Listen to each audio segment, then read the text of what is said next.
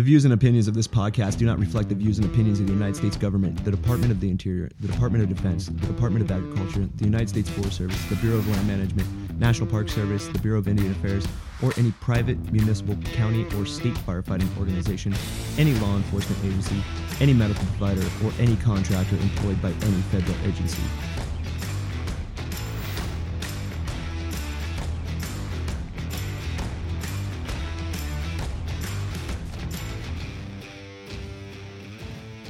What's up, guys? Welcome back. Welcome back to another episode of the Anchor Point Podcast, episode number six. Just want to say thank you guys uh, for spreading the word, uh, posting, tagging us, and uh, all the social media outlets. Really appreciate it, guys. Keep doing what you're doing. Also, if you guys got time, make sure to swing by uh, old iTunes and uh, drop us a rating. Definitely be appreciated. Today on the show, I got Michelle Raponi. She's actually a really close friend of mine. Uh, we started fighting fire together back in, well, I started in 09. She started in 2010. And uh, she moved out of the wildland realm and uh, decided to take on a different little mission.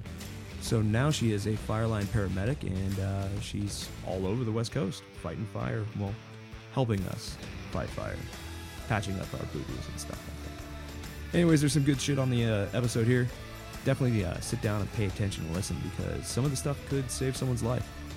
Could save your own. Oh, yeah. Little side note, guys. This is for informational purposes only. Make sure you guys are operating under your uh, medical direction and within the scope of your own practice. If you guys aren't qualified to do some of the things we're about to talk about, then don't do it. You could actually further injury. So, without further ado, Michelle Raponi. Welcome to the Anchor Point.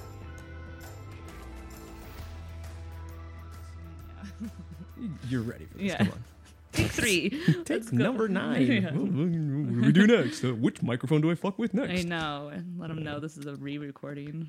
Re Well. re. If I didn't uh, fuck up the entire episode by uh, not having my entire monitor, my anything turned on, is just like recording to the computer mic, Yeah. probably would have, uh, you know, been a success. Oh but well, what are you gonna do? all right, so round nine, two, Yeah, right. four, whatever. Take three. Take three. All right, guys, welcome to another episode of Anchor Point. Today we're going to talk about a little bit of field medicine. I have my really good friend, Michelle Raponi. Hi. Hi, Hi. how are you? She's a paramedic and paramagic, Um, totally. Paramagical. paramagical. yeah. And she's going to talk about uh, some fireline medicine. Yeah. Introduce yourself. I'm excited. So yeah, like you said, I'm Michelle Raponi. I am a fireline paramedic. Um, I got into fire in 2010. Started off actually working with Brandon. Oh, God. that was a lot of fun. and then I uh, decided to go to paramedic school and kind of go that route. I worked nine, the, the 911 system and I contracted as a paramedic on the fires, whether that be in camp or out on the line with you guys. mm-hmm. So 2010 is uh, when you started, right? Yeah. Is it 2009? 2010. You started 2009. I started 2009. Yeah, 2010 for you. Yeah. Yeah. yeah. you got this. It was pretty fun. I don't yeah. know. In a So- So, well, you've been fighting fire for how long did you fight fire for? Like five years? Mm, no, just like a couple. I did um, just the year with BLM, and then dabbled with some sh- like volunteer structure and everything. But I um, always enjoyed when we got the vegetation fires a lot more than the structure calls. So, so I always just stick, stuck with wildland. See, Yeah, and I do I do miss actually fighting the fires a lot as much as I like sitting out there and watching you guys work so hard. thanks. Yeah, how's that air you guys conditioning? you guys are doing great. Yeah, how's that air conditioning treating you? Oh, it's all right. I, hate don't you. know. I know. I no. Oh, look at me in my fancy medical unit. Yeah, you know. oh, anyways, so uh, yeah, let's talk about some medicine. But first, how'd you get in the fire? Yeah. So, as you already know this story, when uh, in 2010, when we were working on that fire together, and I got injured and um, got mistreated with certain medical, and this was at the hospital that mistreated me, and it made me realize that I didn't want that. Like, I wanted to be out there to help improve and help out with fighting fire. Um, so, what happened was we had a little. Little, I mean, we had, nothing fucking little about that fire. yeah, Well, Brandon and I were burning out. This is my first year and um, definitely a rookie. And there was a good wind shift, and the fire started coming at us, and we're in sagebrush, so you know, and it's very windy. Yeah. And it got real hot real quick. Um, all of a sudden, we had fire on both sides of us, and it was like, oh crap. Yeah, that thing jumped the line pretty damn quick. And then yeah, it was going like the right direction to where we could probably like cut the fence and like go catch it. yeah, But we're sitting there, and all I remember is Captain hauling ass through like neck high sagebrush. Yeah. like, Get the fuck out of here. yeah. It's like what? And there's this gigantic flaming front coming behind him. And uh, yeah, Yeah. it's pretty gnarly. Um, So definitely was choke and smoke, heat. Yeah. Um, it definitely just hit me bad. Um, engine pulls up. Brandon pulled me up into it after like coughing on our hands and knees. And then, so what happened that evening while we were debriefing, I started not being able to breathe. Skin was red, flush. I was kind of getting wheezy. And if you're not familiar with airway burns, they're not a good thing. And we didn't know if I had airway burn, was ha- just having a reaction to the smoke. Either way, we decided to go into the local community hospital and they x-rayed me to make sure I wasn't swelling. There was like minor swelling in my larynx, which is what they want to monitor. My O2 sats were in the low 90s, which isn't bad. So they just put me it's on not bad, not great. no, it was like 90, 92 um, percent. And uh, so they monitored me, kept me on oxygen overnight, and it just wasn't getting better. And the thing with airway burns is it can take 24 to 48 hours for your throat to swell up. So the next morning they x-rayed again, and there was more swelling. So they made the call to intubate me and um, like fly me out to a trauma center yeah. where they can properly deal with it. And uh, I kind of wish I had the medical experience I do now because I would have stuck up for myself. Um, I couldn't really talk, as you can imagine. But what happened is when they went to intubate me, normally you get sedated and then they do have to paralyze you. So they can put the tube down your throat. Well, they didn't sedate me, they just paralyzed me. So that was the part Oh, fun. yeah. That's- So could you imagine just being chemically paralyzed and everyone thinks you're out? So they intubated me. I remember the helicopter ride. My eyes were taped shut. I couldn't move. My tongue was trapped between the um, intubation tube and my teeth. I just remember that. I remember trying just to move my toe, and I hadn't even seen Kill Bill at this time. So, because I'm just like, that's from Kill Bill. I was like, oh, Hold on a second. I love how you're referencing a Tarantino flick right now, and this is like actual real life shit that happened to you, where you're you're fucked up, man. Oh yeah. So um, I get to the trauma center, and the unfortunate. Well, it is fortunate, but they stuck a camera down the tube. Um, I could feel them. They put a catheter in me, which is you know right up your genitals. Felt that. I felt them put it down into my nose. I'm sorry. and uh, yeah, it was it was really traumatic because everyone also thought I was out. Did And you it- hear everything? Uh-huh. You heard hear everything. They took the tape off my eyes so I could see everything. Everyone's standing around me, and I'm like awake, but they thought I was out. Holy And- shit. Yeah, and then it was my dad that actually was like, something doesn't feel right because the paralytic was wearing off, so I was able to kind of start shaking a little bit. Mm-hmm. They're like, oh no, that's the anesthesia wearing off, and then I finally like handed a pen. I was like, sedate me, like we still have that. Because of course, as you can imagine, there's a lot of stuff that happened after this incident that I'm not going to Holy go into. Yeah, so um, that hospital reacted right. They kept me a couple days in the ICU, and yeah, after that, I was like, I want to get in on the medical side of this. Now, no one on the fire like messed up Yeah. with it, and I think it did happen for a reason because I'm like happy in the path I went. Yeah. So Make sure this shit never happens to anybody that you work on. yeah, at like when I've um then when I became a medic, you know, and we uh, one of the states I work in, they do have RSI, um, and just talking like really make sure that your patient's sedated. Okay, so for the people that don't know what RSI is, A explain that. rapid sequence intubation. Of course, I'm just going to use the medical jargon I always do. I'll work on that. so, rapid sequence intubation is what we use in the field. Um, a lot of states don't. We're not allowed to use that. So, but it's where you sedate, paralyze, and then intubate. Just kind of depends on your state licensures. Yeah, Okay, exactly. that makes sense. Yeah. Yeah, man, that fire was uh pretty fucking intense, especially like you know being a second year firefighter. I Yeah, and no, I'm just a rookie. no like, fucking what's happening? Whoa, look, that's hot. I know what. And this is the hard lesson. That fire actually was a hard lesson that I learned uh, about wearing metal sunglasses because I had a perfect first degree burn around where my sunglasses Did you were. really? Oh fuck yeah, dude. Oh, rookie. Yeah, dude. It How was, embarrassing. it was yeah, it was pretty uh, impressive. I've never seen fire that behavior must have been like pretty that. traumatic for you. No, not really. I know. I'm just kidding. I just look like an asshole. totally. yeah, I am an asshole, but whatever. Yeah. But yeah, man. Um, it was it was intense. Yeah, Yeah, was really especially that young in my fire crew. But that was like one of those things where like, oh yeah, guess what? Fire is real. What an amazing lesson. I mean, would have been cool not to have the whole intubation part. And like I said, I would have stuck up for myself and because I didn't need to be intubated. Yeah, that's the other part. Like, um, They just like panicked and made like a it was, panic and it was a small, local, tiny hospital. And yeah, they just, they made the call to send me to a higher level of care that could take care of me because and airway burns can be very scary though too oh yeah, because you know if you swell up too much you know you're kind of shit out of luck yeah. You got nothing. Yeah, No breathing. crike, but Blech. it's not always gonna work. Yeah. So God, that's fucking crazy, man. yeah. All right, let's talk about medicine. Okay. Ooh, medicine. Yeah. Okay, so where do you want to start? Oh man, you got to direct me, bro. I gotta direct you. Give me a topic. oh, look at No. this producer and everything. So, I know it's perfect. so what are like the most common injuries that you're gonna encounter on the fire line? Like you personally, what what like your experience? What have you seen? So that depends. Um, I'm gonna backtrack a little bit. So for what I do now is uh, as working as a fire line paramedic. My assignments are constantly kind of changing. I'm mostly on the ambulance, sitting on a drop point. That's like a majority. Or I'm working in camp in the um, Medunit trailer, or I'm on a UTV, um, working with like uh, kind of. We have this pretty awesome UTV that we use. So- Doing hot laps. yeah, yeah, right. Yeah. Just donuts around the fire while you guys work. I'm just Must kidding. be nice. No, absolutely not. Uh, so that all kind of depends. So on the fire line, the common injuries we kind of see, you know, we're going to see more minor injuries, of course. Yeah. Eye injuries, you know, debris in the eyes. That is a very common one, as you guys can imagine. Uh, poison oak.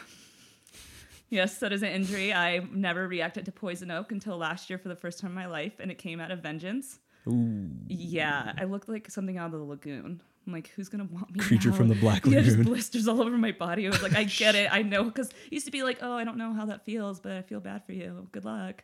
yeah, poison. now oak. anyone with oak, I'm like, do you want to come to my support group? like, I will cry with you. Let's hold hands. yes. To Yeah. Get like challenge coins for how many months you've had poison. How many months you haven't had poison oak? Oh, that should be a thing. That should be a thing. I definitely think Okay, we'll be. be talking to someone about that, getting that going. um, and then, as you can imagine, uh, you know, twisted ankles, minor abrasions, Mm-hmm. um, you know, chainsaw. But usually with the chainsaw, it's the dog gets in the tricep. Seems Dog like- in the tricep. I've yeah, because figuring, tri- I've had like quite a few of those, which are so easy to fix. It's just that little triangle kind Just of. Yep, boop. It's like, oh, I'll fix you. See, I'm used to like people like tripping and falling with their saw when it's on the sh- on their shoulder. Oh, and yeah. it's like stabs them in the neck. Yeah, yeah, and chainsaw injuries are tricky because you know everything's so ripped up when it does um, happen with the chain that you know you can't get stitches. You just get shoved gauze in there and Ooh, wound packing. wound packing. And yeah, Mm, you get sent in for those. Absolutely. Um, so yeah, that's obviously mainly we kind of see more minor. Um, my days tend to be pretty quiet when I'm on the ambulance out there, which is a good thing Yeah. you know, people don't want medical busy. When working in the camp, that's when I'm seeing all you guys, or the ambulance will bring you into just camp instead of the hospital, because that's our goal to keep everything in house, treat you guys, get you back out on the line, and get you the care that is uh, necessary for you. The down and dirty, the quick and dirty Yeah, field medicine. All right. yeah, just some like dirt, chew spit, send you on your way. Pack the wound full of Copenhagen. hmm that's like my favorite thing. Packet full of cope. There you go. So please please don't do that. let's go into like kind of treatment things, like what to expect as far as like what what can like the layperson do as far as treatment for your ouchies, boo boos, and blisters. Kinda, Absolutely. Kind of. Well, what's been really wonderful is how many EMTs are on the crews, engines, et cetera now. Um, and a lot of these EMTs don't actually have experience working as an EMT, but I love it because I'll put you to work. You do, you know, you are familiar. yeah. You just need a little direction. Like, I need lots of direction. Yeah. I know you do. But we'll touch on that later. But yeah, um, so so with something um, like a minor, let's say a minor cut on the arm, you know, you, you guys are you. Some of you are smart, but you can see like if some, you- some of Yeah, us are. yeah. Yeah. there's a there's a couple of you guys out there. Just kidding, but uh, you can tell if you need stitches or whatnot. Um, having a, a crew first aid kit. If there's an EMT on the crew, definitely having the kits. And now they have those kits that you can just purchase and throw in your pack. Um, four fireline packs, which is uh, wonderful as well. And just um, yeah, address the wound. And then if you think that needs help, like you can call over the ambulance or a medical. There's going to be line medics out there too that are very close by. Oh yeah. Another one that we encounter a lot is, uh, as you guys know, bee stings, and those can be scary. Uh, it can be. Yeah, uh, luckily it is nice when someone on the crew does have an like is allergic and they have an EpiPen. Yeah. If someone is allergic, they need to absolutely have an EpiPen. Well, it sure as hell, sure as shit helps me out if they have an EpiPen on on them because then I can assist them with their uh, medication. But- Yeah. So um, getting the line medics over pretty quick. That's going to be you know before the ambulance can get there, and they just are going to treat it with some Benadryl. They don't always need to resort to Epi. Yeah. So just if they're having breathing issues, absolutely. If you know that person does have an EpiPen, use it. Yeah. Um, but it's good to have that kind of Benadryl and whatnot. Just being aware that if you are going to give Benadryl, that person can't work anymore because it's going to make you drowsy. Yeah. But The Benadryl will yeah, the Benadryl Yeah. will. The Epi will do the exact opposite. complete opposite. yeah, so you're, going to be wound yeah, up. Yeah. If you get Epi, you're going in to be monitored because it's going to speed up your heart right quick. so yeah. Can you OD on Epi? Can you like OD? I mean, can you like literally make someone's fucking heart explode from Epi? Yeah, Yeah. Yeah, I'd say so. And then that, I mean, ideally, we're not going to deal with this out there, but if someone overdoses from cocaine or like codes from a cocaine overdose, if you give them epi, it'll kill them. So interesting that you bring up drugs though, like Mm-hmm. illicit drugs. Do you guys are you guys protocol to carry Narcan? Oh, yeah, absolutely. Yeah. Have you ever had to deal with anything like that on the fire line? Uh, no, not on the fire line. Oh, I've been God. lucky. I mean, I know in camp they've had to deal with that, but that's more of a security issue, and um, the cops are there, so Please stop doing heroin. yeah. Oh, being on an assignment and finding a needle in the bathroom. It's like, oh, please be a diabetic. Dude, oh my god, speaking of needle sticks, um Mm-hmm. We were doing all of our uh, EMS conference stuff here last week, so it was just like 12-hour days of just running scenarios and shit. Yeah. Doing, doing cool field medicine, like improvised Uh-huh. medicine and stuff. And uh we're dragging this dummy over, like one of those big ass Tom dummies, right? Yeah, He's got like a sucking chest wound and fucking he's all fucked up. beautiful. Yeah, he's Love awesome. it. He's, he was in a what was it a vehicle accident or something like that. Mhm. UTV rolled over. Anyways, we set him down and then we're like working on him, waiting for the ambulance to Uh-huh. show up, ALS to show up. And uh, once the scenario was over, we start peeling everything off. And dude, there was like fucking three hypodermic needles just like sitting there. I was like, oh god, what Oh the my fuck, gosh! man? Luckily, they probably weren't used. no, they're. Oh, that's lovely. They looked used. Oh, I see what you're saying. yeah, That's disgusting. yeah, it was But it fucking happens. disgusting. Yeah. So- Always want to look out for those sharps. dude that's yeah get a fucking needle stick Ugh, right.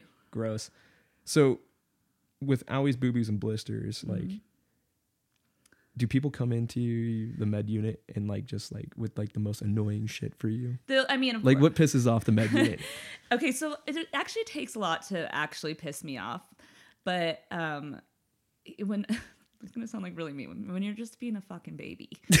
like, I'm sorry. Uh, there are, and on the other end of the spectrum, there's these guys, especially like it seems like first years that don't want to say anything, and before you know it, they're having to go home because the whole bottom of their foot is sloughed off. they're just like hiking on these fucked up Yeah, boots and so- fucked up feet Yeah, like just having your molespin, Moleskin? moleskin. Yeah, it's a new, it's a new Moleskin. thing. Yeah, moleskin. moleskin Yeah, got it. Thank you. having your moleskin, taking care of your feet is really important out there. Um, when you start to get a hot spot, Mm-hmm. um, you know, good old white bite for those of you who know. Uh, you know, that's what the med unit is there for to get those supplies. That's Yeah. the, the big part. Kind of well. re up on Yeah, and if you are having like issues with your feet, like look, people will look at it. You know, a lot, a lot of people don't have any kind of medical training, or this is their first kind of job out there, especially the young guys that Yeah. you know just needed a job. So and they don't want to say anything because they're like, oh, I don't want the suit to make think I'm a bitch or something like Yeah. that. And their fucking foot's like duct taped together. yeah, if someone's um kind of being too whiny about it, though, I will definitely just tell them you need to turn it down a notch, get working. like, Got funny stories? um, yeah, I know you do. There's okay. This one can. This does not have to do with feet. This is like a few years ago, and I was in the med unit trailer. It was actually at night, so we were back from the day, and this guy comes up and he's like, "My crew member's choking." And we're like, "Oh, where is he?" He's like standing right next to him. He's like, "Right here." He's like, "It's me." It's like, You're not choking if "Yeah." you're talking to mm, me. The guy I was working with was like, "Yeah." He's like, "You're not choking if you, you talk." And he's like, How long has this been stuck in your throat for? And he's like, A few days. He's like, And his um, supervisor, we'll just call him that, his soup, was like, You need to help him right now. He is choking. He can't breathe. And the patient was literally like, Yeah, I, I can breathe. It's in my, like, because it was in his esophagus. And I kid you not, on that fire, we had like three guys that got steak stuck in their esophagus. So it was, you know, kind of putting out a public service announcement to chew your food before swallowing. but like, I love that stuff. I'm like, why are you freaking out right now? It's okay. I'm joking. Oh, Yeah, no. yeah. It's like it wasn't even the guy that had steak stuck there that was choking or that was freaking out. It was the soup that was freaking out. yeah, Jesus, man. yeah. It was that was just definitely pretty silly. You were telling me the other day that uh, you had somebody come into the medical unit and they like had the balls to ask you out. no, they didn't just like ask for my number. I'm cleaning out their infected poison oak wounds on their leg, like scrubbing out this pus because I saw them on the previous fire and I was like, don't let these get infected. Mm-hmm. Ne- Skip to the next fire. Well, guess what happened? They're all infected. So I'm scrubbing out this pus and then he's like, so can I get your number? I'm like, are you kidding me? Do you see yourself Yeah, right now, like- dude? Absolutely not. Oh man. yeah. But, Shout out to that guy though. He's got, I know. he's got some balls on him. Yeah, definitely. It was pretty funny though. So, yeah, still laughing about it. God, man. Yeah. So now that we're on the topic, let's talk about trauma. yeah, Let's talk about the real deal shit. yeah, So absolutely. let's talk about uh, stuff that you're going to commonly see, like common associated injury or injuries associated with firefighting. So, Mm-hmm. What are you seeing out there? Um, Like the trauma. Variety. yeah. What uh, the biggest one for kind of trauma, like I just touched on before, you know, your small abrasions, cuts, scrapes, twisted ankles. Um, then we can get uh, dislocated shoulders as well, especially if someone's prone to dislocated shoulders. We've had a handful of those, um, leading all the way up to your major traumas, where uh, you know the fire is going to shut down while this is being handled. Yeah. Um, so a good thing to do would definitely be knowing your MER. The MER. I, still call it the nine line. It's not the MER. know. Knowing your nine line and going over scenarios of what if scenarios with your crew, engine, whoever you're working with. I do it with my partners as well, and I'm constantly doing it in my head. Yeah. Um, it's good to have the what if. How are you going to handle this situation when it comes? Like, who's going to be in charge until the next person in charge gets on scene? Because you guys are on scene with the injury before we are, Oh yeah. most likely. Oh, I guarantee you we are. Yeah, yeah. There's only been a couple times where I was like right there. Well, it's not like someone gets hurt and poof, magically a, Yeah, a friggin' medic is there, you know. yeah, absolutely. EMT, so one big thing, let's say you know the dreaded tree strike that everyone's afraid of. I mean, it, those are just awful. Yeah. Uh, and you know we're all familiar with the the stories of what's been happening with those. So let's say Have you someone, been on any of those? yeah, I know we can't say. yeah. We can't say what, but yeah, and Yeah. it's it's very traumatic. Yeah. Um, but you have a job to do, and you know another thing that's important is make sure that I now don't have two patients because you got hurt yourself trying to help the other patient on scene. yeah. But let's say there was a tree strike, then you know the patient's still alive, but has a, um, you know, bleeding pretty bad out of the arm. Like Okay, so like profuse bleeding. yeah, like so a branch probably hit them, but yeah, it's pretty bad. We'll call an arter- arterial bleed, so it's like there's pressure coming out of it, and those aren't good. So how are you going to handle it? Well, if you don't, especially if you don't have an EMT on scene that has gone through this scenario over and over and over, you know, start with the basics. Put direct pressure, stop the bleeding. Yeah. You know, help the us red shit's there. coming out of them. Make it stop. yeah, and when I say direct pressure, I mean your body weight on them. no shit. You, you- well, I, Yeah. I've done the EMT thing. And so this depends on your body size, though. So if it's like a hundred pound female and you're a three hundred pound guy, like you know, no, you're mm, Back it off. yeah, back it off a little bit. But you want to put on a lot of pressure, and that's something that people don't realize. And that includes providers. I've been guilty of that, but just learning. Yeah. Like you should almost be hurting them, but you're trying to stop the bleeding, especially if you believe that their life is in immediate danger. Like Yeah. they could, might die because of this bleed. Um, another thing, when a trauma does happen, it's really important to take a step back and look at the whole scene. Oh, It's really easy, providers included, to get tunnel vision. Just and you're focus focused on- entirely yeah. on the patient. Yeah, there's Yeah. a like a, a good trip down an embankment or whatever, and someone you know bro- breaks their leg, and their bone is sticking out, your eyes are obviously going to go to that. But do they have a head injury too? Yeah. And you know, obviously, a head airway injury- compromise? Yeah, is there airway compromise? So always check their airway. You know, check for major bleeding, and then kind of go from there. Yeah. And if if you don't know what to do, just ask too. Yeah. Yeah. So medical tends to get on scene pretty quick, especially the way that they have line medics all around. But you know, we also might not be there if you guys are doing like saw work and it's not on an incident. Yeah. So- So, It's good to go over these scenarios as well. oh yeah, you got to train how you fight, especially with medical, because I guarantee you, when it Mm-hmm. actually happens in the field, it's not like working on a dummy or like a tom dummy or anything like that. It's gonna be a fucking Yeah. It's chaotic. It's gonna be super chaotic. Yeah, so and every every scene is going to be completely different. And another good scenario to do with that would be, you know, what if your um, soup or captain got injured or the EMT. or the EMT? Yeah. You know, like I was talking to you earlier, I'm like I'm always eh, really nervous about getting uh, injured out there, mainly because I feel like I'd be embarrassed to call it in. Like, um, can I get a medic need- for the medic, please? I need help yeah, it's like there is a medic on the scene. Well, about that. yeah. Yeah. Uh, well, that, that shit happens though. Oh, uh, and it, does. Yeah. Yeah, absolutely. Um, but practicing with your captain or soup, if they were the one getting injured, if they weren't there, or if the EMT went, and it just the, the big thing is knowing the operations about what to do. It goes back to knowing your MER nine line. The MER. I can't. if you guys listening at home, that's uh, page 118 of your IRPG. yeah. Study that, know it. Yeah, you know, you're probably not going to memorize it, but just know it, be familiar. So when if you're the one that does call it into communications, because they're going to want that right away, Mm-hmm. you'll at least be familiar with it. Because the scene's going to be you're going to be a little shaky, you're nerve wracked, and everything like depending. So Yeah. having that experience and going over it is really important. It's going to really help out. So now that we're on the subject, like patient assessment, Mm-hmm. let's talk about how the MER it kind of acts as a patient assessment. It goes over mechanism of injury, what's wrong Mm-hmm. with the dude, how many people are involved, Yeah. whatever. How valuable is that information for the arriving resources like you, the paramedic?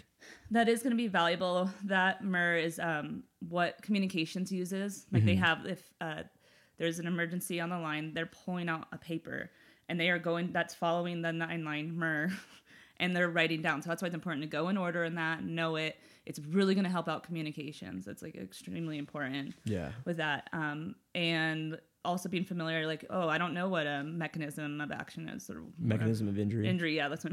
Yeah. Mechanism of action. I don't know. Don't even go there. Mechanism of injury. So let's say there was a tree strike. That would be you'd say tree strike. Yeah. But if it's your first time looking at that, you might be like, "What is? What? I don't know what Yeah, it what the fuck is this? Yeah, man? That's yeah. where you need to like take the diligence and you know, Yeah, ask your overhead and like, hey, let's run some practice scenarios with this. Absolutely, and it's going to help out too for them because then their goal is to get transport. This Yeah. person's injured. How are we going to get him off the hill? We need to get this person off You need to have contingencies too. Yeah, contingencies, backup plans. You know, can we use a incident helicopter? Because you know, a medical helicopter might not be available if one's not dedicated to the incident. Yeah. that's happened before. Where then I used the incident helicopter and just hopped on with the patient, and you know, it's just You're working on him in the helicopter. yeah. He was um, it wasn't a huge trauma. It was the the scenario was a lot better for me to do that and be back on the fire with an hour and a half rather than like six to seven hours because Is of how long construction. ground transport was? Yeah. Dude. Yeah, so that there's a lot of things. That's that's my job and the medical unit leader's job to kind of figure that out Yeah. as well. And the, with that scenario, the other medic on the incident was gone transporting patients. So what are you gonna do? Pull all ALS off? So Can't do that. Yeah, Yeah, you need standby. Yeah, But yeah, I think there's uh if you go through even this like the contact communications phase of your MER, your medical incident report, there's a lot of high quality information that you can that the medics that are going to be arriving on scene get. yeah, So, you know, hey, all right, e- even if you just don't know and your soup's down, you're just like your first year right or like working a radio, just try and describe the situation as best you can. And this little line right here is going to make people sit down, shut the fuck up, and listen. yeah, Once you say division alpha, just use an arbitrary division, right? Division alpha, stand by for emergency traffic. yeah, Boom. N- Everybody's listening. yep, Yeah. And then, you know, just, hey, what do I have? yeah, All right, my whoever, this this person, don't ever use their names, of course, but Mm-hmm. hey, they were struck by a tree. I have in uh, profuse bleeding or uh, possible broken leg or also state their level of consciousness if they're unconscious. yeah, let us know if they're awake or not. Yeah, Um, you know, if unfortunately, if you know you're gonna start doing CPR, they let them know CPR in progress.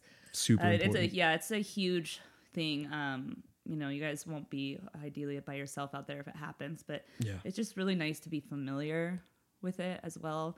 So if hopefully you never have to encounter it, but if it does, you can hopefully kind of take a step back and remember what you practiced as well and what location too. yeah location. That's definitely yeah, important. know your coordinates. Um, know how to get them. they're they're gonna want the exact coordinates of the injury, um, what the injury, what or what the what happened, what possible injuries you think they have. Like the level of consciousness is really important. Um, and then if you know them, let's say you know it is your captain and you know he has a cardiac history or something. Just That's when super the important, when the medical gets on scene, you know maybe have that kind of just jotted down and hand them the paper of the name. If you if you they're, they're able to get allergies and everything, because anything that we can do to get that patient off scene as quick as possible is going to help. Yeah, Now, with these kind of scenes, when I am transporting the patient out, I do have a long time with them, most likely, unless I'm just handing them off.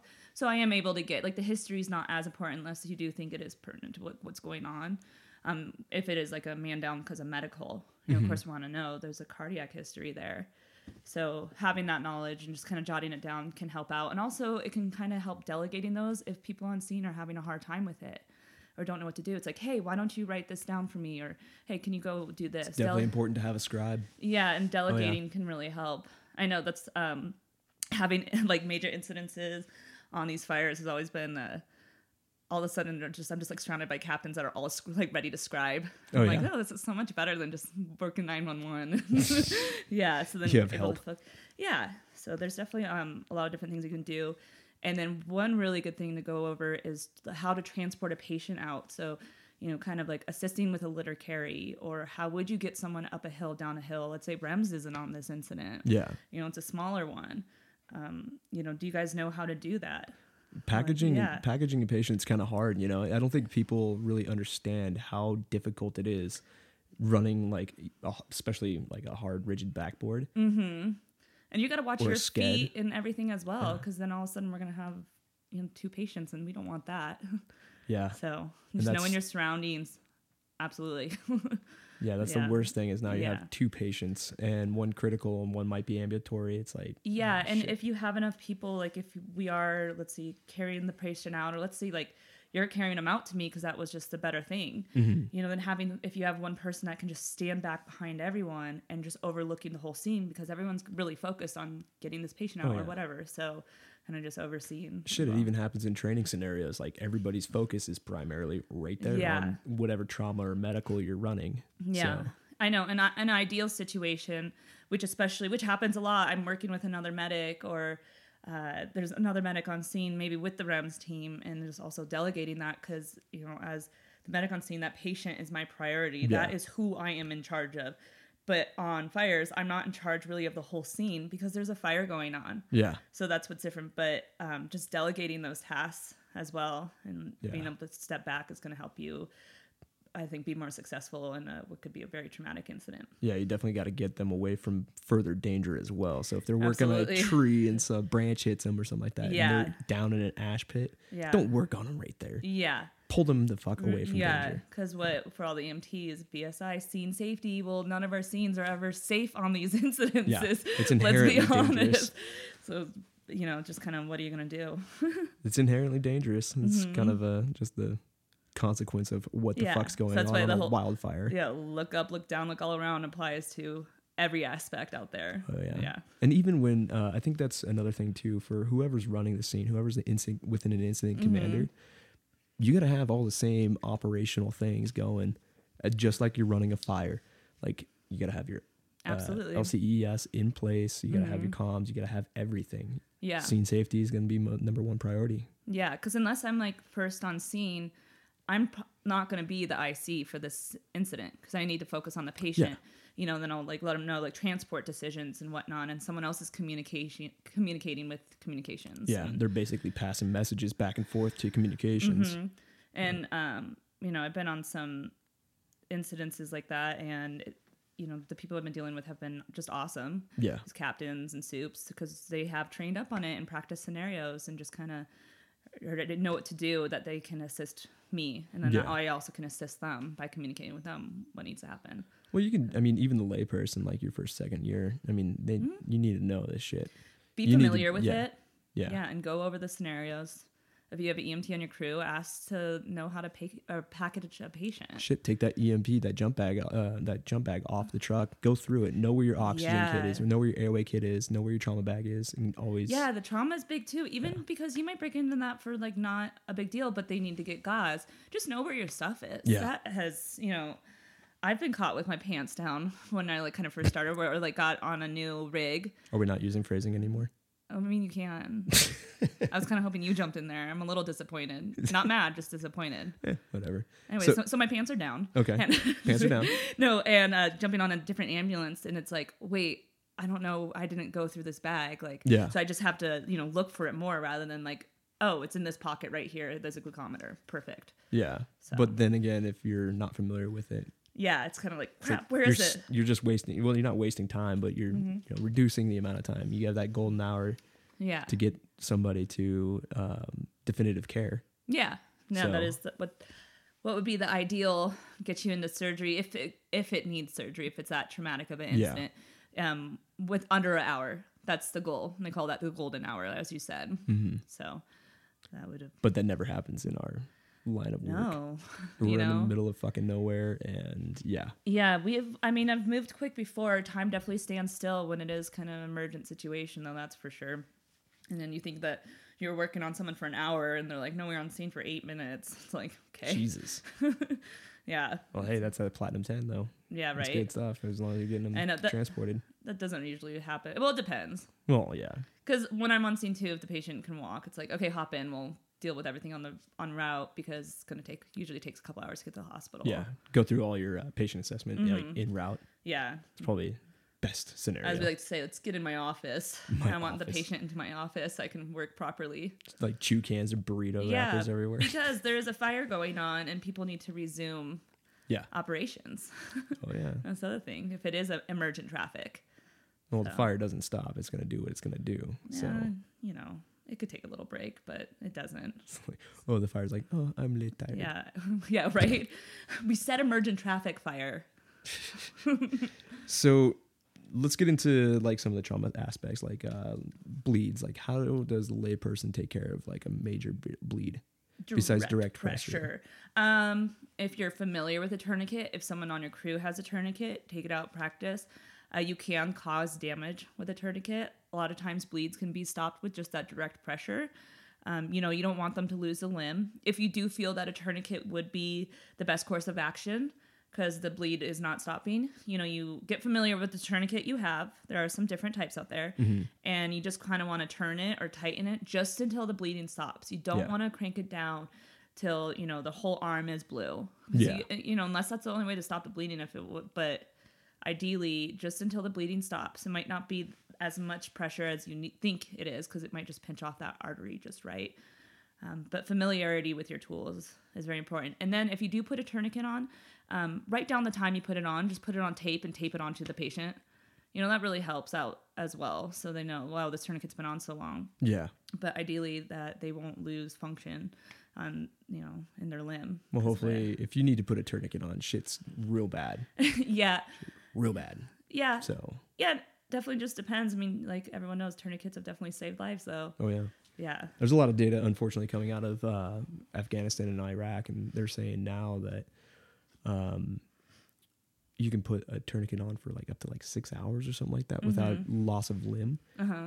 But that being said, though, if they have like that severe of an injury to where you need to put a tourniquet on, Yeah. I mean, don't if if you think it needs a tourniquet, don't ever hesitate yeah. to put one on. Yeah, absolutely. Because let's say, I mean, someone got a freak injury on the wrist or chainsaw to the wrist, and they're, you know, ble- bleeding out right there. Yeah, pop that tourniquet right above the wound on their forearm until Mm-hmm. the bleeding stops. Because that, or or just do direct pressure and hold it above their head. But Yeah. do the tourniquet if that doesn't work. So for my EMTs out there, you probably remember those scenarios, like what the steps to do direct pressure if that doesn't work. Consider a tourniquet, Yeah, and that's very true. well, tourniquets they can Mm-hmm. be life saving, but you know they come with their consequences. Yeah, absolutely. I definitely, you know, I, I, me personally, I'm gonna try it. I'm gonna treat as aggressively as possible within Absolute- reason. Absolutely. And then, um, you know, because you don't want to put a tourniquet on and then take it off as well. Yeah, Usually, um, especially without like a medical professional, or the only way I would do that is if medical control. Like my doctor told me to. Yeah. But yeah, we'll, we'll get you know then get them into the hospital as soon as they can, and then the doctor will deal with it. You know, because most likely they're not going to lose that limb, and depending on the injury, of course, because of that tourniquet. If you just do it till the bleeding stops, yeah. so Well, then you know that thing's only gonna be on there for a few hours Yeah, before they get to definitive care, at least. absolutely. Yeah. So So let's talk about crush injuries. crush injuries. Yeah, tree falls on your leg. Ow, fuck. My Yeah. leg is crushed and pinned underneath a tree. Yeah, so um, that's where it gets a little more Super complicated. Super as well for like treatment. Um, we take into certain considerations like how long has this limb been crushed for? Have you been able to get the tree off them yet? Mm-hmm. If it's been more than 45 minutes, then as a medical, then we're going to come into once you release that tree or pull it off. Um, bicarb well, Not bicarb. yeah, no, it is is. bicarb? It is bicarb. Protocols are always changing because, um, you know, it's going to be very what, acidotic, Mm-hmm. and that can cause them to go into shock by all that acidotic blood running back into the system. So, you know, Yeah. crush injuries are no fun. They're obviously extremely painful because all your nerves are being crushed, and it's like a lifelong thing. Yeah. Um, But just handle it as you kind of would any basic care. Is there obvious bleeding, or is it a closed crush injury? Stabilize the limb if that's what it is.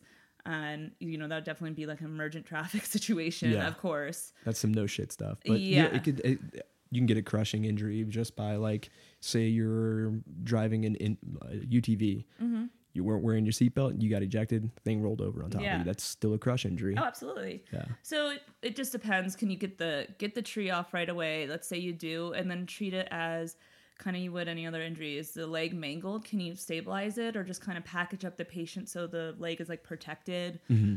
until we can get there and uh, give them pain meds? Yeah. Pain management. yeah. Here's some You'll- ketamine. Yeah.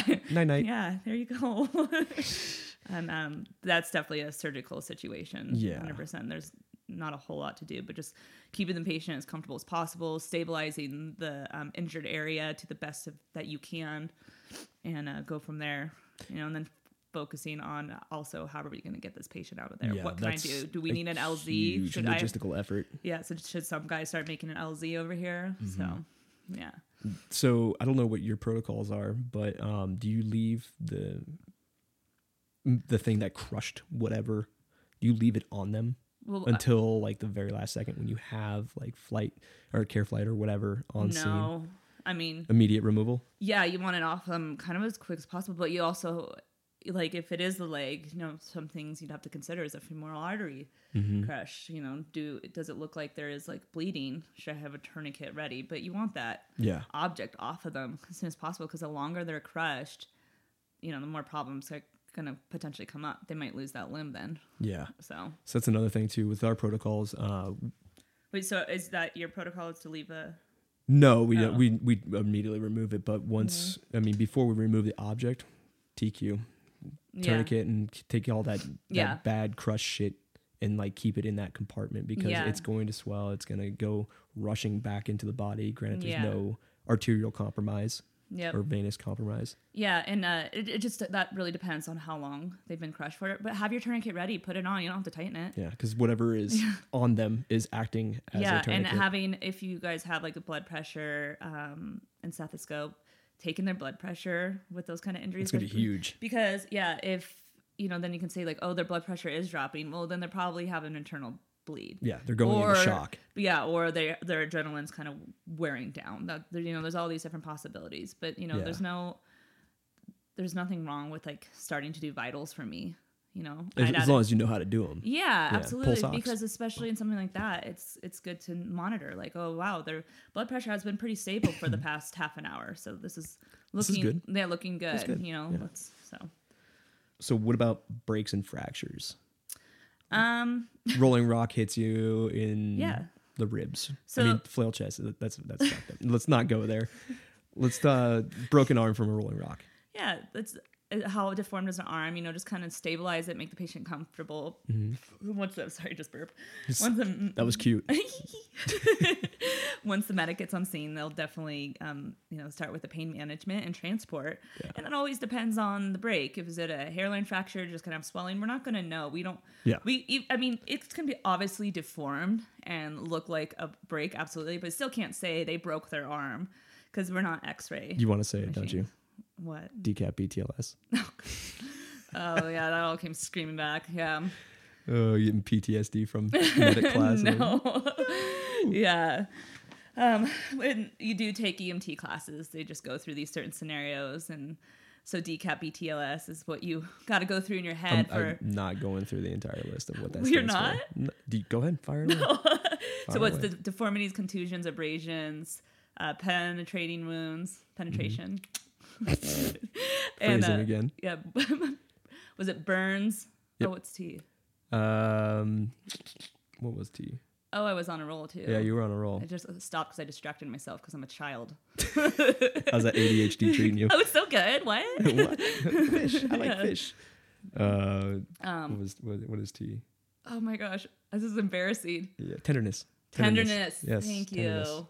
Yeah. Um, lacerations, Lacerations. and swelling. Swelling. Yeah. yeah. that was that was rough. Yeah. So Having flashbacks. I just want to apologize to all the listeners for that. yeah. So now, what do we do about like say they got a compound fracture? Mm-hmm. Like Yeah. open open bone sticking out. which is wildly distracting. Yeah, it is. Been on Pay- quite a few with that. Yeah, pay attention, guys, because if you have like look at the whole big picture, because if you have like a compound fracture on somebody, Mm-hmm. you're gonna be like, "Holy fuck, this guy's gonna die," but that may not be the big problem. Yeah. Yeah, There, yeah, there's been instances where it's been like a compound fracture in the arm, which is when the bone's sticking out, and then you know your eyes immediately go to that, but it's like, oh crap! But this guy's un- unconscious, and that's not from the compound fracture. So yeah. that No, can be addressed trauma. later. Yeah. So that can be addressed later. So that's the whole part I've said before about taking a step back and looking at the whole scene. Um, and then if your patient's conscious, like talk to them, ask. Yeah. them like, what does anything else hurt? What's going on? Like, Are you allergic to something? yeah, right. Yeah. and like I can also take it, the medic can take care of those questions as well. But and talking to your patient also to keep them calm. They're I'm assuming or probably your friend, your crewman, like um and this just comes with practice of kind of sounding robotic when you're if you have the EMTs going through all the stuff and that's fine. But Yeah. remember this is a person too and they're just having an injury and it's like really good to try to keep them calm. They're gonna be freaking the fuck out. Too. Yeah, So it's like the more calm you approach the situation with, I think the calmer the patient's going yeah. to be. Yeah, j- like joke with them a little bit depending on how well you know them. Yeah. and just that's really important as well. Yeah, So. that's super important. Mm-hmm. All right. What about mm, one of my personal favorites? Mm-hmm. Allergies. Allergies, Yeah. oak, the worst. So let's talk about like food allergies. Say because you don't know what the fuck you're gonna get in your food lunch, right? Your fire lunch rather. yeah, well, ideally, you So know if you're allergic allergy. to something. Yeah, Yeah. Um, letting them. I guess I think you can let the incident know if you have a peanut allergy, right? Like, or You should be able to. Yeah. yeah, I think they're pretty careful with like peanuts and whatnot. And Yeah. people that have those allergies, they usually they know about them. They grew up with them. They have their EpiPens and everything. Mm-hmm. Um, but you know, sometimes things are out of their control. if Someone else has it. Yeah. Uh, so anything with that, and in that case, if you think someone's having a food allergy, you know, you have your Benadryl, you have your antihistamines, um, and you know, call a higher medical over or whatever, or bring them to the camp to get evaluated. Well, I think this is also an important thing to like actually know your crew. Like, Yeah, yeah, if you know they have an allergy, know where the fuck their epi's at. yeah, it is. if that they is have really it that important. bad, you know. Yeah. Yeah. if you do have a bad allergy to if you are you know really allergic to bees make sure that you know their crew knows um, because then they'll know you have an epipen and you know if you do get stung or if yeah just communication is super important It is super important. Yeah. Yeah. Like know your guys. Know Yeah. know your folks. yeah Yeah. and then my favorite allergy poison oak i know I've seen some horrible poison oak Oh, before. I don't yeah. get it. I, I'm one of those lucky people. okay I that's don't what get it. no So I always said yet. yes. I was Yeah. because I would always say that too. I'm not allergic yet, and uh, I actually got it paddleboarding on Whiskey Lake like a week before the Carr fire Oh, started. the wet Whiskeytown. Yeah. Oh, you probably don't want to say that out loud. A week Well, before the Carr fire started. It was a week before. We know how that fire started. Yeah. But um, I know there's definitely no more oak up there. Nope. But yeah, I that when I got the oak, it was like in a weird pattern because it was on the paddleboard, I, I guess. And so I don't know if anyone's been on the paddleboard. It has kind of like that grid on it. So I had these like perfectly spaced out like blister lines on my leg. I was like, what is that? It's so itchy. I was like, it must be uh, bed bugs. I was staying at my friend's house, so we like went through her house. She had a very clean house, so I was like, Yeah. what is this? And then it started spreading everywhere. I was talking to my boss. He's like, I don't know. And then finally, my other boss was like, it's poison oak. I'm like, no, No, They were like, no, it's be." not oak. And then it's like, yeah, it is. It's for someone that's been working and treating people for so long. That was not the highest point in my medical career. But definitely was oak. I was just in such denial about it. You you did like you knew damn well what it was. Yeah, oh, I took so many rounds of steroids. like "Oh." it was bad. It was just I looked gross. My arm. was it all man. swollen? Oh, you sent me a picture. I, yeah, I It- sent you a picture with all yeah. the just the forearm and everything. It was all up and down my leg. I was, I was like, don't yeah, look it looked like you looked like a fucking burn victim. It was, no. But then I also discovered um how awesome Zanfel is. So there you go. yeah. So there you go. as far as poison oak, aside from your severe cases, like Yeah. especially you gentlemen out there, like take a little extra precaution about what you're doing when you go to take a leak. Yeah. You're catching my drift. Yeah, behind the knees, it'll get there too, and also Oh, yeah. on the genitals is really painful. And at that point, you probably need a steroid shot. So if there is like a, a medical unit in camp with um, like a nurse or PA, they'll administer that, or we'll send you in Mm-hmm. to get that taken care of. And then uh, with oak too, it's kind of educating yourself on how you're getting oak, um, keeping up with the Tecnu. And, Oh, yeah. yeah, because the Tecnu acts as a dish soap. You know, you think the poison Strips oak the is oil. yeah, it's getting the oil on you, and the oil's getting on anything. If it gets on your pants, it's gonna get on your sleeping bag, and then you're gonna keep touching it. And even if you get treated with a steroid shot, if you climb back in your sleeping bag, you're gonna get oak all over again. Yeah, So it's not like that shit goes away. Ursha yeah, oil is change, actually yeah, changing out your um your Nomex when you can, taking a break on the line if you know you encountered it, and just with a water bottle and Tecnu, just like wash your hands. Now they have like the Tecnu wipes, Mm-hmm. which is just a Tecnu on a wipe, but that's just a little more convenient to take with you or the small packets. Um, and then do what you can, and then shower when you can. I know there's all. Yeah. It Don't does seem like people are showering more because, which is good like especially because a crud gets so bad, and then these guys aren't showering and girls, we're all disgusting. Let's be real. yeah. You know, and I'm definitely get guilty of that too. You get back, you just want to eat and go to bed, but the showering has really helped to like lower it, especially if you do get oak. Just shower as fast as you can. Yeah. Now you know a lot of these guys though are out on these 14 day spike camps, so Yeah, good luck getting good showered. luck. Yeah, good luck to you guys. I appreciate you And all. of course, if And they want to go like jump in the river or something like that and kind of clean off, of course, what's around the freaking riverbanks. You're right. Fucking mm-hmm. oh, poison Yes, oak. so much oak. Well, there's only two people in this type in this world, two types of people in this world when it comes to poison oak. Mm-hmm. People that have had poison oak and people that will get poison oak. So I've been immune I'm- for a while now, but I'm sure my day's coming. Yeah. Yeah. I don't like know. you. That whole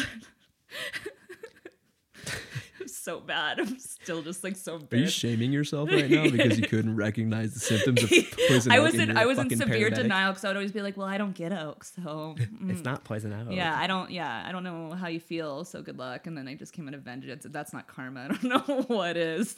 Jesus, man, I got the oak, man. I, I got the oak I got the me. oak. yeah. I don't know, man. It's it's uh definitely some good topics. Um Yeah. do you want to go into maybe like what to expect, like the aftermath, like that secondary trauma though? Because when you see some trauma, A little bit of mental health. yeah, dude, because it's Yeah. seriously, it'll And- f- peds especially. If you ever see ped trauma, Yeah. it'll fuck you up. I don't care how tough you are. Yeah, absolutely. Um, that's kind of like a good trigger word right now. The whole PTSD um, movement, or like you know, getting that out there that it's okay to have it. A lot more people kind of have it. Yeah. That they know about. I've personally suffered from it from an incident that happened um, while, while working. That was extremely traumatic. From the being intubated too. That Yeah. caused a little bit. That was like the start of. And then um, you know we've had friends die that can cause it as well. But we don't want to admit to feeling down or needing help. And um, I personally got in a really bad uh, state as well, like just being angry and just not in the right head place and like lack of motivation. And it wasn't like I was depressed. I'd go through like bits of depression, but you know, it just I wasn't me. And finally, I reached out to a PTSD clinic and I got help, and it changed my life. And I'm I'm proud to admit it that Yeah. I got help. I felt like me again, and um, it I you know I don't feel any shame in that, and that's really important. So if you do encounter a traumatic scene, whether it's Well, it could even be cumulative too. Like if you're like, especially someone in your position where you're dealing with this shit like all the time, yeah, like that repetitive yeah, trauma. and Yeah. um, you know all my stuff that kind of happened was actually mostly like not not work related, Mm-hmm. but that's also was like oh I'm fine, and it did also kind of reflect in my work a little bit. And I could tell, like some, you know, I had a coworker, like, what's going on? Yeah. You know, you're like, you're kind of angry, and I'm not an angry person at all. Are you though? I mean, I'm, I'm Italian Irish, so I have that like you know, The Snap. sass. The You got the sass. sass. Yeah. yeah. Uh, but I'm really happy I did get help. And when you do deal with these traumatic incidents, if you do are unfortunate, and I don't want anyone to go through this, but if something bad happens to someone you're working with, where you're there on the scene, you know, it is important to get help. Um, you know, was sent to these critical stress debriefings for some stuff, but like I'm not receptive to that. No one's going to be because it's happened Yeah. so well.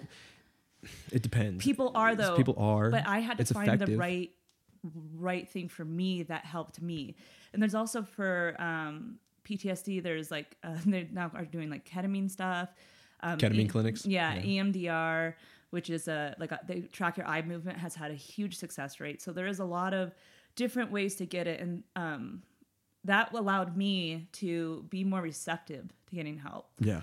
because and also what's hard with us out there is you know like after something bad happened someone would talk to me about it. It's like i'm not talking to you. You have no idea. You went to sc- and this is not really fair because i don't know their life but Yeah.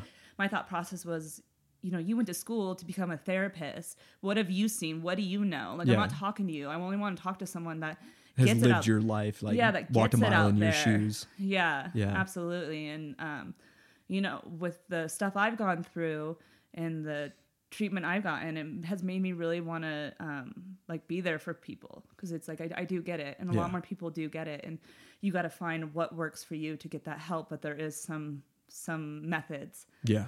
that people are very receptive to, and it's pretty great. You gotta take care yeah, of yourself. Absolutely, your mental health is just the most important. Yeah. And you know, we're all out there. Sometimes people kind of snap out there. It's hard when you're out there for 21 days, kind of a yeah. thing. So Especially just- if you've just seen some shit and you're just staying on incident. yeah, they, I mean, if it's something really bad, that you usually I think Yeah. leave. But um, also like watching your crewmen, watching you know, uh, if you're noticing a change, if you know something happened in their life, sometimes stuff happens at home when we're on these incidences. It's like okay, I'll work through it. Just kind of like being there for each other, checking in on each other is really important. And I know for me, I can be stubborn if people are like, you know, oh, how are you doing from this? It's like I'm not talking to you about that, but just like, hey, how, how have you been? Yeah. What's That's going all on? yeah, what's going on? You holding up, especially in like for soups and captains and stuff, um, in that leadership role. I know for me that always was nice because it was like I'm, co- yeah, thank you, you know, Yeah. yeah. So because we all just have to be there for each other, That's what it boils down to is just Mm-hmm. know each other. yeah, and not Be feeling, actually, yeah, take part in that brotherhood and sisterhood. yeah, and not feeling any shame if you're not feeling right, especially after something happens in your life. Oh yeah. you know talk to someone you can get some help and find out what help works for you because it, it, the, the earlier that you um, interact with this you know trauma in your head or what's going on the better you're going to be and you can get back to normal you can resume normal activity so Powerful advice. yeah Take care of your headspace, man. We always uh strive to take care of our physical bodies, like in our nutrition. yeah Even though we're fed a bunch of fucking trash on the fire line. our but- insides is all black tar out there oh, like yeah. It's just we're all coffee, just Copenhagen, and we're all just walking piles of garbage riddled with cancer. yeah But yeah, most importantly, you can't, you know, you can't be healthy yeah as a person unless you're healthy in your head. Yeah. So taking care of yourself absolutely definitely uh good words of advice. good All right. Well, we uh, covered just about everything that a fire ma- fire line medic goes through on an incident. Yeah. Good did, information. I did my best. There's so much information out there, and um, you know, if you ever see me on the fire, say hi for sure. oh, for sure. yeah, and another thing is like I love to educate. Um, you know, running scenarios with people. You, and most medical people out- there will. If you're out there with a line medic, you know you have the time. You don't know what you're doing. You might be staging. Yeah. Ask questions. Run scenarios with them. Oh, yeah. Like get everyone involved. I love working with them, like uh, staging with like a engine and stuff. Like what would we do? Let's do this. It's great. Well, shit's important because when the real thing happens, you need to like get on it as fast as possible because time is probably one of your most precious resources. Absolutely. So So yeah, and I really enjoy my job and what I do. That's why I've been doing it for so long. And you know, like I said, I love talking with people about it. If they have any questions, really like the people hitting you up in fire camp asking you for your number when they're covered in poison oak. No, he was covered in Or pus. sorry, pus, pus, oak pus. And if you're listening to this, I'm sorry. I gotta, I, I gotta give- give a hand or a shout out to that dude, man. no, I know for sure. yeah, that's uh brave, bold move, yeah. bold move. Well, cool. I think that's a tie-in point. Awesome. Thanks for coming on the show. And uh, where can we find you on the socials? Oh yeah, rawponi on a Raponi. yeah um on Instagram. That's kind of my only social that I have. Okay. Um, if you guys have any questions, feel free to write me. You know, I'm happy to help. Don't slide into her DMs and yeah, be a don't. douchebag. yeah, I'm too socially awkward for that. yeah, if you guys slide into her DMs and uh, be like, "Hey, what's your number?" We will put you on blast. oh, a hundred percent. Yeah. So, But no, I'm not going to put you on blast if you do have any questions, especially about any kind of mental health or um, anything. So, Yeah. Keep it professional. okay. All right, dude. Well, thanks for coming on the show. yeah, thanks for having me. This was fun. Yeah. Right on, guys. Well, thanks for uh, listening to another episode of Anchor Point. We'll see you on the next one. Bye. Bye. Hell yeah. That was a good episode, Michelle. Thank you for coming by, dropping some knowledge bombs on us with emergency medicine. Definitely appreciate it. We covered so many topics. Got everything from owies, boo boos, and blisters to some serious shit like trauma and anaphylaxis, crush injuries, breaks, fractures. Shit, we even covered poison oak. Anyways, yeah, guys, definitely know that mirror nine line. It's it's called the mirror now. So uh, let's get some terminology right. The medical incident report. Well, guys, I hope you enjoyed the show. Uh, definitely uh, keep tuned in. Definitely swing by our uh, iTunes, drop us a rating. Definitely swing by our Instagram and our Facebook. Twitter, eh, I'm really hardly ever on it, but whatever. If you guys want to follow us on Twitter, feel free. Anyways, guys, thanks for listening. Catch us on the next episode of The Anchor Point. Later.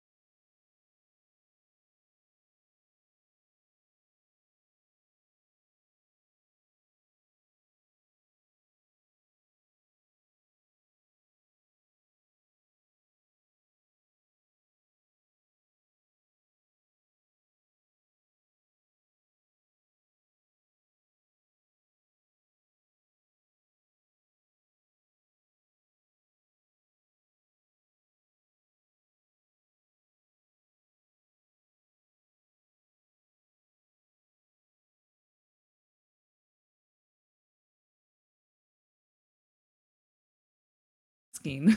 The dude that's like doing like simple shit. to, yeah, like he doesn't actually. Yeah. he has one. He's like, um, he's doing something. He's like, I do this while you look for the proper porn to whack off to.